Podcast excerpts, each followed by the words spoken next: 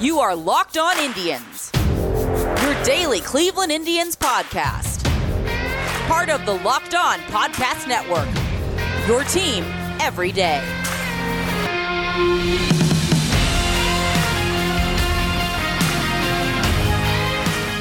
Hello, everyone, and welcome to a jam packed Locked On Indians. I feel like I should stretch this out, but remember, tomorrow's show we have guest uh, Brian Sakowski from Perfect Game, so we don't have the time to do that.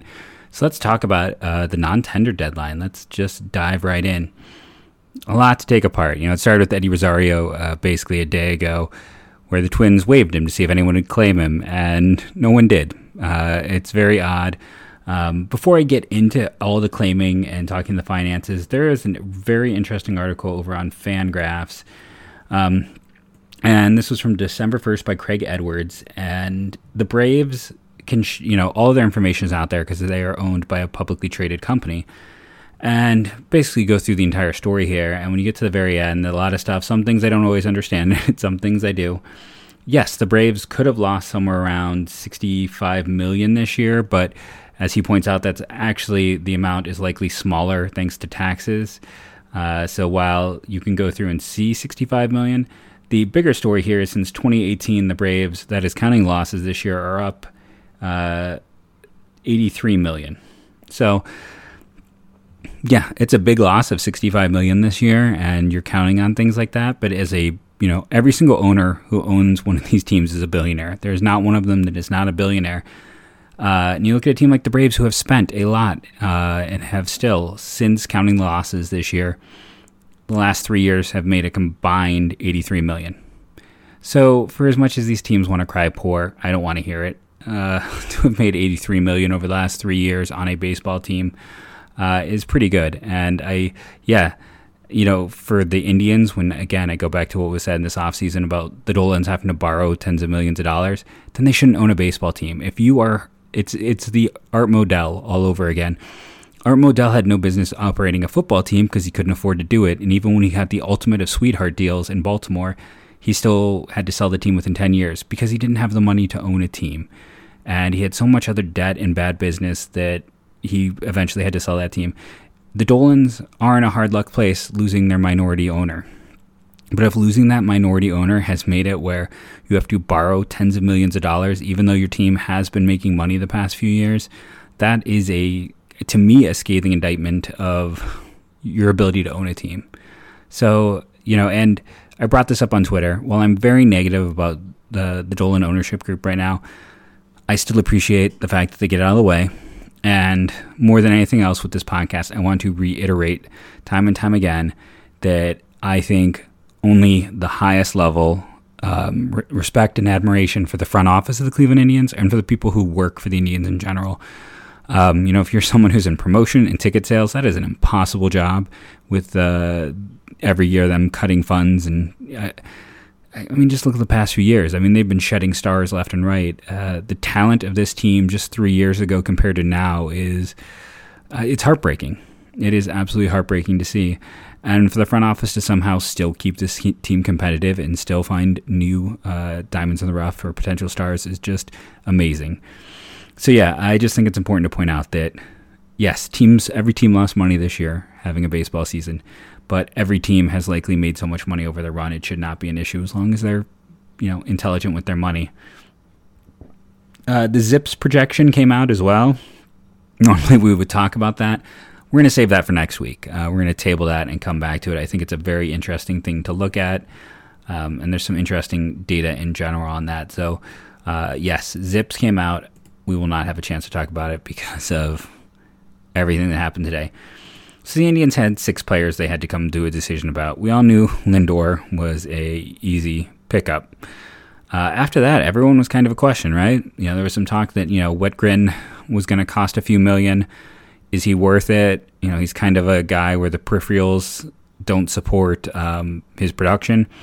The Indians rolled the dice and kept him. Uh, Cleveland has had a long history of kind of borderline junk ball guys uh, sticking around too long. It, th- these guys always stay one year longer than they should, and know that's what we've seen with the uh, the Bob Wickmans and the Scott Atchisons and the we can just uh, Jeff Manship, right? You know, we can keep going and naming the uh, the the guys. They're kind of in a similar vein.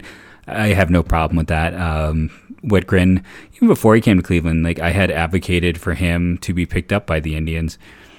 I believe if you go back and listen to some of the very first podcasts, I was talking about how they should add him then, and he's always outperformed. So, yeah, maybe there's something there, something more to look at. So that was not a surprising decision. Uh, the I'm trying to think top of my head the other players to talk about in that uh, Austin Hedges was a big debate. I think everyone could kind of agree with that one. And then, you know, what were they going to do with uh, Naquin, Shields, you know, Hedges, who they ended up keeping, and um, I'm blanking. I know they let someone else go. Why can't I? Uh, no, because Rodriguez is the other player they let go. But uh, you know, there was some debating. There was some heing and hawing, and uh, you know, they ended up letting Naquin and, as I said, uh, DeShields and Rodriguez go. And I forgot to earlier in the week, with everything going on, mention that the Indians did trade Adam Cimber to uh, the Marlins after he was designated for assignment for hundred thousand dollars. He uh, Marlins are taking a, a gamble there, and the Indians get a little bit of cash. And the Marlins then cut their former opening day starter for 2018 and 2019, Jose Urena, who uh, was going to make about $4 million. So, yeah, I mean, the money game has been huge in all of this. But, uh, you know, Cimber is an interesting guy, and he has had problems with his release point and his mechanics. And, you know, maybe they think there's a. Uh, he's in, he could be an innings eater. He could be one of those guys because he's rather ru- rubber armed. But uh, yeah, he was going to cost the Indians about eight hundred thousand to a million in arbitration. Naquin was going to be about two. DeShields was about two. So you go through all of those moves today, and the Indians probably saved themselves about six million dollars in salary with the cuts they made. Um, I know some people like I thought. I honestly thought they were going to keep DeShields. I did. I thought they like him. There's something there. Maybe he's not just a salary dump. I would not be shocked saying everything I've said though if he finds his way back on the roster. Not at two million dollars, but I wouldn't be shocked if he makes his way back, much like Mike Freeman did a year ago. And uh, you know, with with Naquin, I think this is the Lonnie Chisenhall situation. It's like, thank you for what you've done, but man, I wish Naquin was as good as Chisenhall was. You look through uh, Naquin's data, and 2016, that rookie year, unmatched. He never came close to anything like that. Uh, and why was he so good that year? Well, the 296 average was well above his career average. His on base of 372 was much higher in his career on base. Like his career on base is a 315. He had a near 10% walk rate that year. His next best walk rate in more than 50 plate appearances was 4.8%. Like he never walked like he did in that season. And he had a, most importantly, his BABIP, his uh, batting average with uh, of balls put in play was 411. An average guy is about 285, 290. I mean, he was he played over his head, and we all knew it. Uh, teams realized the book on him very quickly. It was a very obvious book, but at least he was an okay defender, and he did have some success last year. He was about a league average bat, but that was almost entirely playing uh, as, in a platoon. League average bat in the platoon. He was horrendous this year, and the defense was horrendous as well. It all kind of fell apart, and that's what made it an easy call. Um, yes, he was returning from that injury, and that certainly made a hard situation. But he his skills looked regressive across the board, and man, it's hard to not go back and. So the Indians take Francisco Lindor in 2011. Uh, 2012, we're going to talk about David Dahl at some point in the show today. That was the name I heard to them. They were really set on him, and he got snapped up early. And they take Naquin, and they took a really interesting approach. they never went back to this approach because it went so poorly where they went way under slot with Naquin and then spread that money around. And it's a really interesting idea in general. The problem was their draft picks. I mean, I don't even think. Uh, I'm trying to think if anyone else from that class even made it to the majors. It was just, it was really poor. It was a lot of really interesting players. Like, I liked that class at the time, I liked it quite a bit. But for the Indians that year, ooh, I mean, the 2012 draft, Naquin, Mitch Brown, who eventually moved to a relief role. Uh, after that, you have Kieran Lovegrove, who, I mean, and, Brown and Lovegrove had tons of fans. D'vone McClure, tons of fans. Uh, he just, I mean, most of these guys didn't even. Uh, Brown and Lovegrove both moved to the pen, both uh, failed to make the majors. McClure, I don't even think he got to double A. Dylan Baker at least got added to the Rule 5. He just got hurt, couldn't stay healthy. Uh, Joey Wendle was the 10K signing. He was the other guy they had to save money on because, you know, Brown was 800,000, Lovegrove 400, McClure 765. Uh, Wendle Wendle is worth 7.5 wins, which is more than anyone in this class by far. Josh McAdams had a name change. He was a, an interesting athletic guy. Caleb Hamrick was another like interesting high school arm, and that was the other thing. Like they took Naquin and then uh, uh, Wendle and Dylan Baker was a freshman at a JUCO. He was almost a high school kid, and all those other guys were high school. They just went high school, high school, high school, high school. Uh, later on in that draft, in the ninth and tenth round, they had to save even more money, and they took Jacob Lee and Josh Martin. Josh Martin eventually became a Rule Five pick of the Padres, so he becomes the third most successful player from this draft class, and that's why I'm laughing. Uh, Logan Vick got a ton of money, 125,000 in the 12th round. Tyler Booth got 100,000. Nelly Rodriguez got 100,000. Uh, James Stokes got 100,000 out of Elon, and it's okay if you don't remember most of these guys because they didn't there wasn't much to say after this. I mean, Corey Rayleigh was a football player as well. Paul Hendricks got redrafted. Randall Fant got redrafted, as did Josh Pig. They redrafted Justin Garza a few years later. He still has not uh, reached the big leagues. Yeah, it was just a lot of nothing. I mean, that's we're talking about 2012 draft. That was eight years ago. The only two players to actually play in the bigs are Wendle and Naquin, and it just it, you know, you go back to the 2011 draft, and that, that's a class that gets you Lindor and Haas. They don't sign Stephen Tarpley, but at least he got to the bigs. Cody Anderson, Ryan Merritt, Shawn Armstrong, Shawn Morimando, Cody Allen, uh, you know, and then a bunch of other guys who didn't necessarily uh, who didn't sign, but at least made it to the big leagues. At least there's guys in there who like a Tarpley, like uh, Kevin Kramer, like Michael Roth, where they, they made some attempts at players. But you just keep going. After Naquin, next year it's Clint Frazier draft. And then second round pick of Dace Kime, uh, one of their, or sorry, third round pick because they gave up all those picks. Uh, and we'll spend more time on drafts, obviously. But I mean, that was one of those picks where I was like, him? Uh, but they loved, I mean, he was a Louisville guy. And, and that was part of the, the thing there. But he, you know, it didn't come together with him at all. 2014, you come back around and more outfielders. You, you got Zimmer, who hasn't uh, turned in anything. You have Bobby Bradley. You got Greg Allen in that class. Um, 20 and Grant, you know, Grant Hockin, who's another one of those high paying uh, guys they paid a lot who just did not advance through the system. Mike Papi was in that year. Uh, Tom is your 2015 outfielder. 2016, you're coming back around, and that is your Will Benson is a high outfielder. And for as much as like I do attack the Benson pick, man, Logan Allen was my.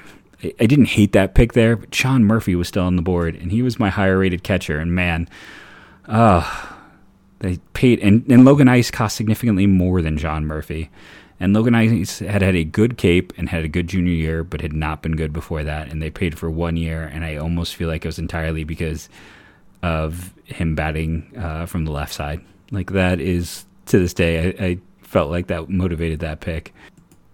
Uh, but yeah, I mean, the outfield position has just been this never-ending black hole of draft picks, and we're 13 minutes in, and I haven't even finished the Indians.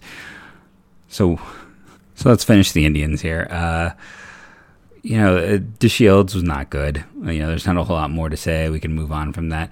It was interesting with Jeffrey Rodriguez that, um, you know, he got hurt last year. He got hurt again this year, and Zach Meisel had a tweet out that he was let go because the velocity didn't come back. That apparently his velocity did not rebound, and that the injuries, and he had had injuries before that. He was a former pretty highly regarded prospect with the Nationals, who they had given up on uh, in that Yan Gomes trade. Uh, there was a chance he could come back. I just think this is the Indians thinking right now everyone's kind of in uh, a chaotic situation. We'll see if we can get him back um, without having to have him on the 40 man.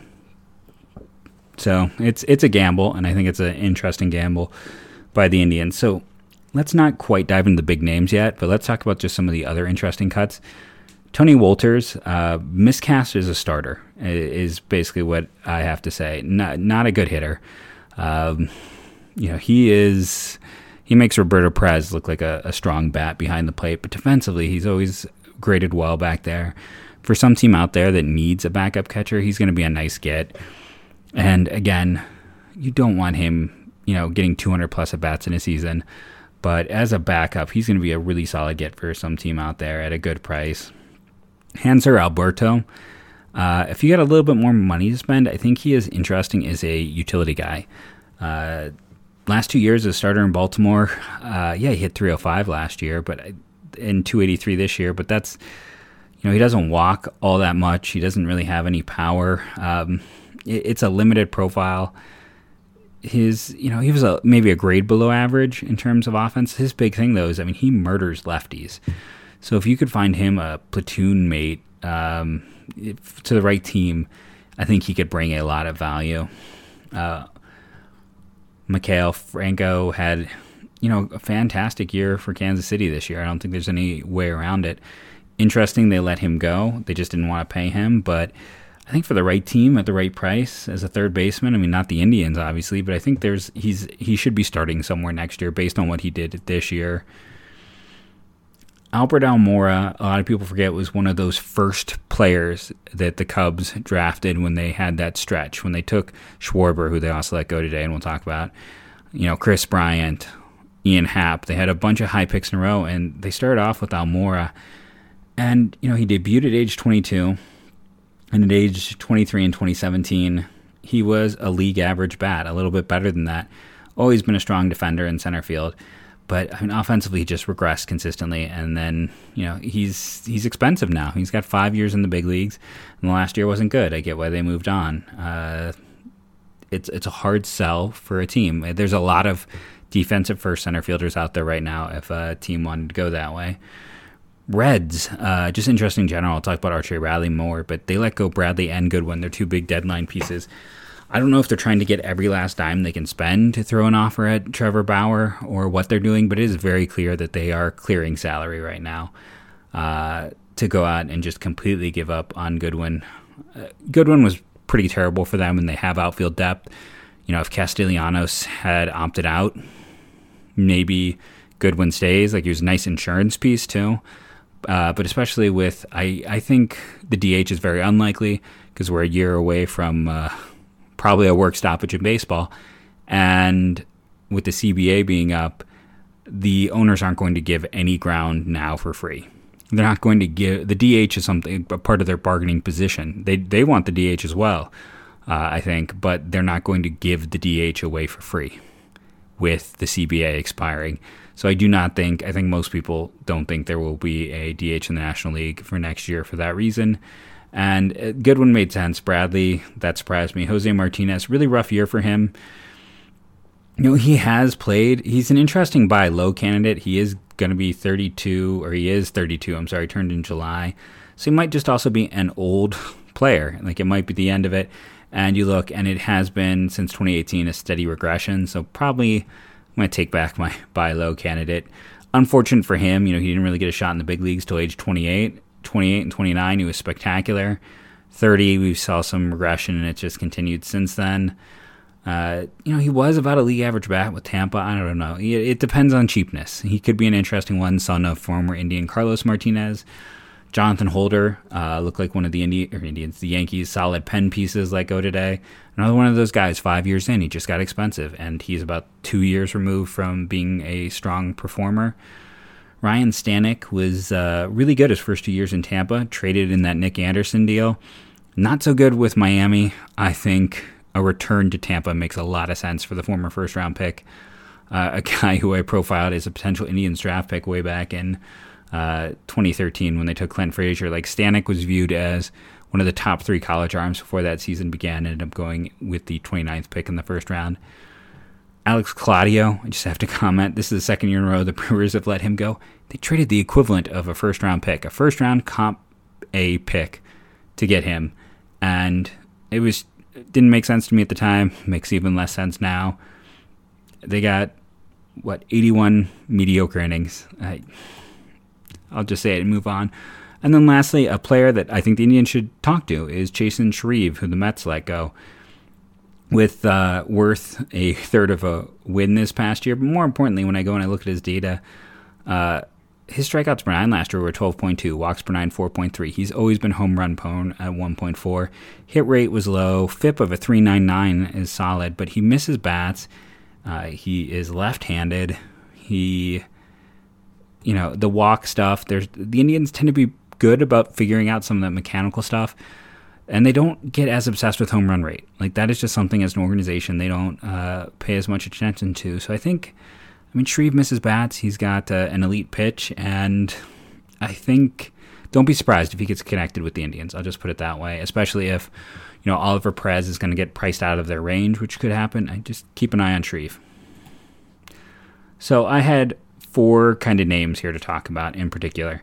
Let's start with Archie Bradley. I want to check my time. We're already over 20 minutes. Great. Um, I thought Bradley was great a year ago, and he was. Uh, 0.6 war over the season that, that existed in baseball in 16 games. Strikeouts per nine were down, but his walks per nine were, were sterling. He's not a guy who gives up a lot of home runs. His BABIP the last two years actually shows a pitcher who's been unlucky, and his career BABIP It shows a degree of that.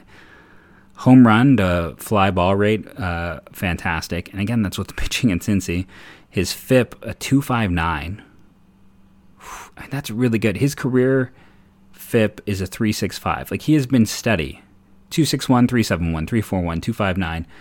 Yeah, he's he's pitched a few years in the big leagues. The only reason they let him go was money. Um, that is the only reason I can see you non-tender him because he was a solid reliever, and we just saw what Trevor May got on the market, like two years, fifteen million.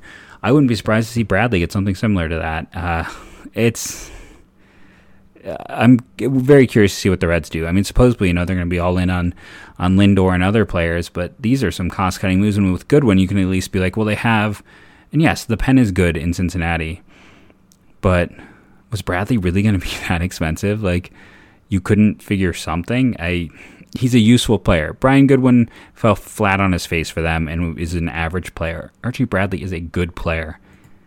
Adam Duvall got more love um, than any other player when I was following this, like refreshing my Twitter. Everyone was kind of blown away because he's not super expensive. But the Braves still chose to let him go. Uh, coming off season where he hit, you know, 16 home runs, was among the top 10 home run hitters. A guy who in 2016, 2017 had back to back 30 home run seasons. Bad defender, but you know he walks at an okay rate, not great, but okay, and allows him to have a an on base percentage that's enough to get by, and he's just always mashed. And last two years in 41 and 57 games, 130 and 209 plate appearances, a 121 and a 116 OP, uh, WRC plus. So I thought the Indians should talk to the Reds about the Reds. He started with the we started with the Giants to the Reds to the Braves. But the Braves about trying to acquire him. Now he's a free agent. I think a lot of teams are kind of looking at him as a bargain bin see if you can get Adam Duvall and get you know seventy percent of Eddie Rosario at uh, thirty percent of the price. Kyle Schwarber, and then we'll end on Dahl. Schwarber was not good a year ago, and Schwarber is similar to Rosario in that he is a black hole defensively. That's you're getting negative value if you put Schwarber out there, and when his bat regressed like it did uh, then it becomes a concern. And his walk rates have always been really strong. There's the power, but his contact rate has been low. He's a career 230 hitter. And if I were to head over to Baseball Savant, which yes, I should have done before the podcast began, to see if you know there's something that that stands out with Schwarber in particular of why he was let go, I'm sure. Oh, he's actually not trending on there right now. That's kind of it's only Rosario right now trending, and I so I assume this is basically based off of a day before. But yeah, I mean he's a left field only guy, and his exit velocity was 95th. His hard hit percentile last year 86th. Uh, expected slugging 67th. Barrel percentage 75th. Walk percentage 83rd. Uh, outs above average second percentile. Outfielder jump fifth percentile. Whew. Uh, yeah, so that just you know expected batting average 20 percentile. K percentage 15th percentile. He hits the ball very hard and he hits it very far distances, and he walks a lot. Um, long and short of it is, if the Indians could sign him, like I, I am surprised the Cubs couldn't find anyone because he was going to be like six to seven mil, uh, and that no one wanted him at that rate. The Cubs couldn't at least get like, an Adam Cimber level talent. Or um, you know, very quickly, I, I, had all the talk about how the Indians should consider Jose Iglesias. Well, the Angels got him for two of their prospects who are at the back end of their top 20 or top 30. Not really interesting guys. It's like, but at least it's, you know, maybe something. Uh, Cubs couldn't get anything. Uh, and again, his, his advanced stuff looks good there. And you go back to 2019, exit velocity 99th percentile, hard hit percent, hard hit percentage 99th percentile, barrel 94th. Uh, this is a guy who consistently makes good, hard, consistent contact. He walks. He he could be Nolan Jones. Let's put it that way. This is, you know, I've made a lot of comparisons. This might be the Nolan Jones comparison. Nolan Jones could be Kyle Schwarber and you know it his age let's see he turned just he'll turn 28 so he's technically in kind of that prime year. Again he's a dh i don't know like if if you're the indians if he makes a ton of sense. I mean maybe you could try him at first base. He was a catcher in college. Um, you know the cubs are so set at first with rizzo that he never was tried there. But he he could work i think as a first baseman. I think that could be a way to extract some value. And if you're a team like the Indians and you can get him to come play first for a year, uh, maybe get a two year deal if you're lucky out of it, and let him recuperate his value, he could see it as a way to just get the at bats to have a jumping off point, being on a team that is still trying to contend. Uh, it could be a win win. We'll see. But uh, I, I think there's a lot of value there. And when you are a player who does have contact issues, the shortened season is either going to be really good or really bad for you if you're Teoscar Hernandez, or right? Is that the if you're Teoscar out in Toronto, he was very good. He had his hot stretch and went well. If you're Kyle Schwarber, went really poorly, and uh, that is why he is being designated for assignment. And last, the guy I would love to see the Indians go for, David Dahl. Um, talked about how I wanted them to trade for him in season. Yeah, it was not a great year. Yes, he has never been a great defender in center field. You probably want him on the corners. But 2016 and 63 games, a 113 WRC plus. 2018 and 77 games, a 110 WRC plus. 2019 and 100 games, a 110 WRC plus.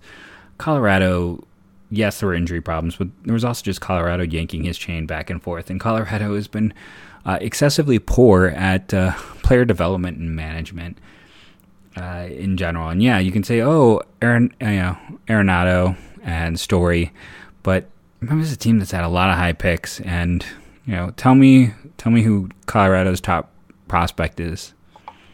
Unless you're a Rockies fan, you probably don't remember who the Rockies' top prospect is right now.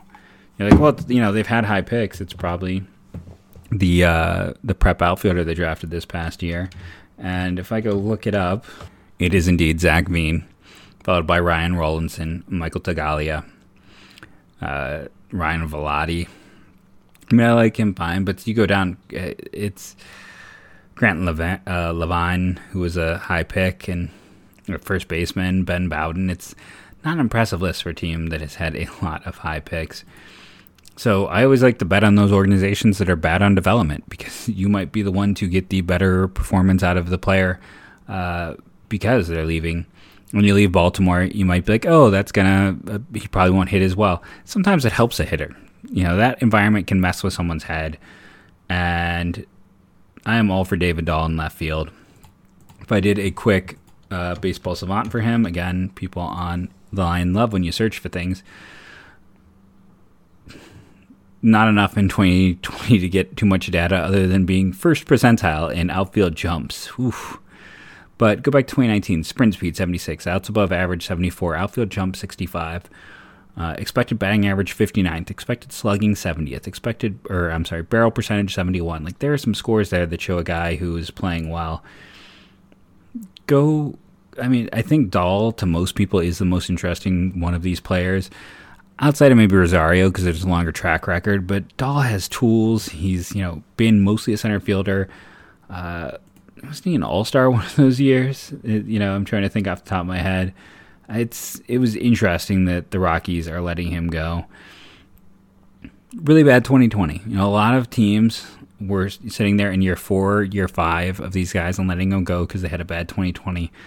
Uh, I don't know if the Indians are going to spend. Again, they saved themselves six million dollars this week in uh, salary, And if they trade Lindor, that's going to save them probably, I don't know, 19 to 20 million. And Brad Hand was another $9 million in savings.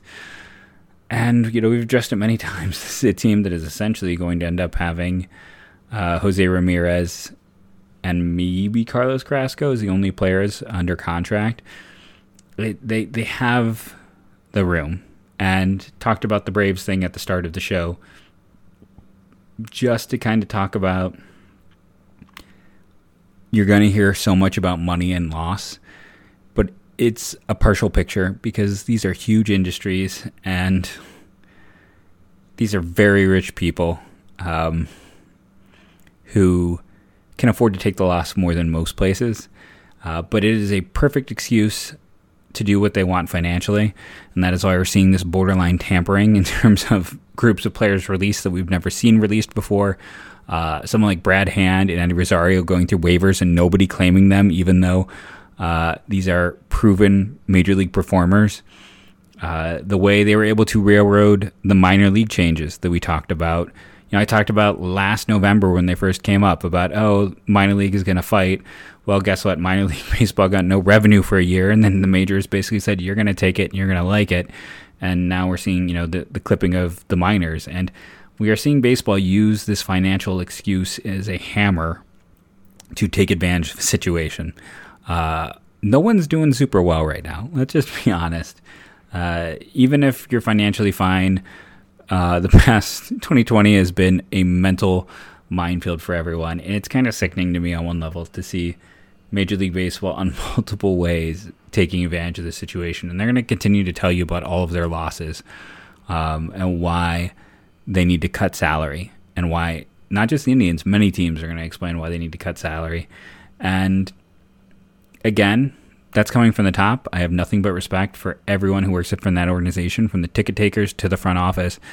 Uh, when you have to run a team that operates on as low an income as the Indians do, and you have to also be the ones out there promoting the team that is constantly losing its stars, because baseball is the only place where uh, you can't guarantee you can keep your star. Like, and yes, LeBron leaves, but the Cavs never lost him because of money. It wasn't an inevitability due to financial situations.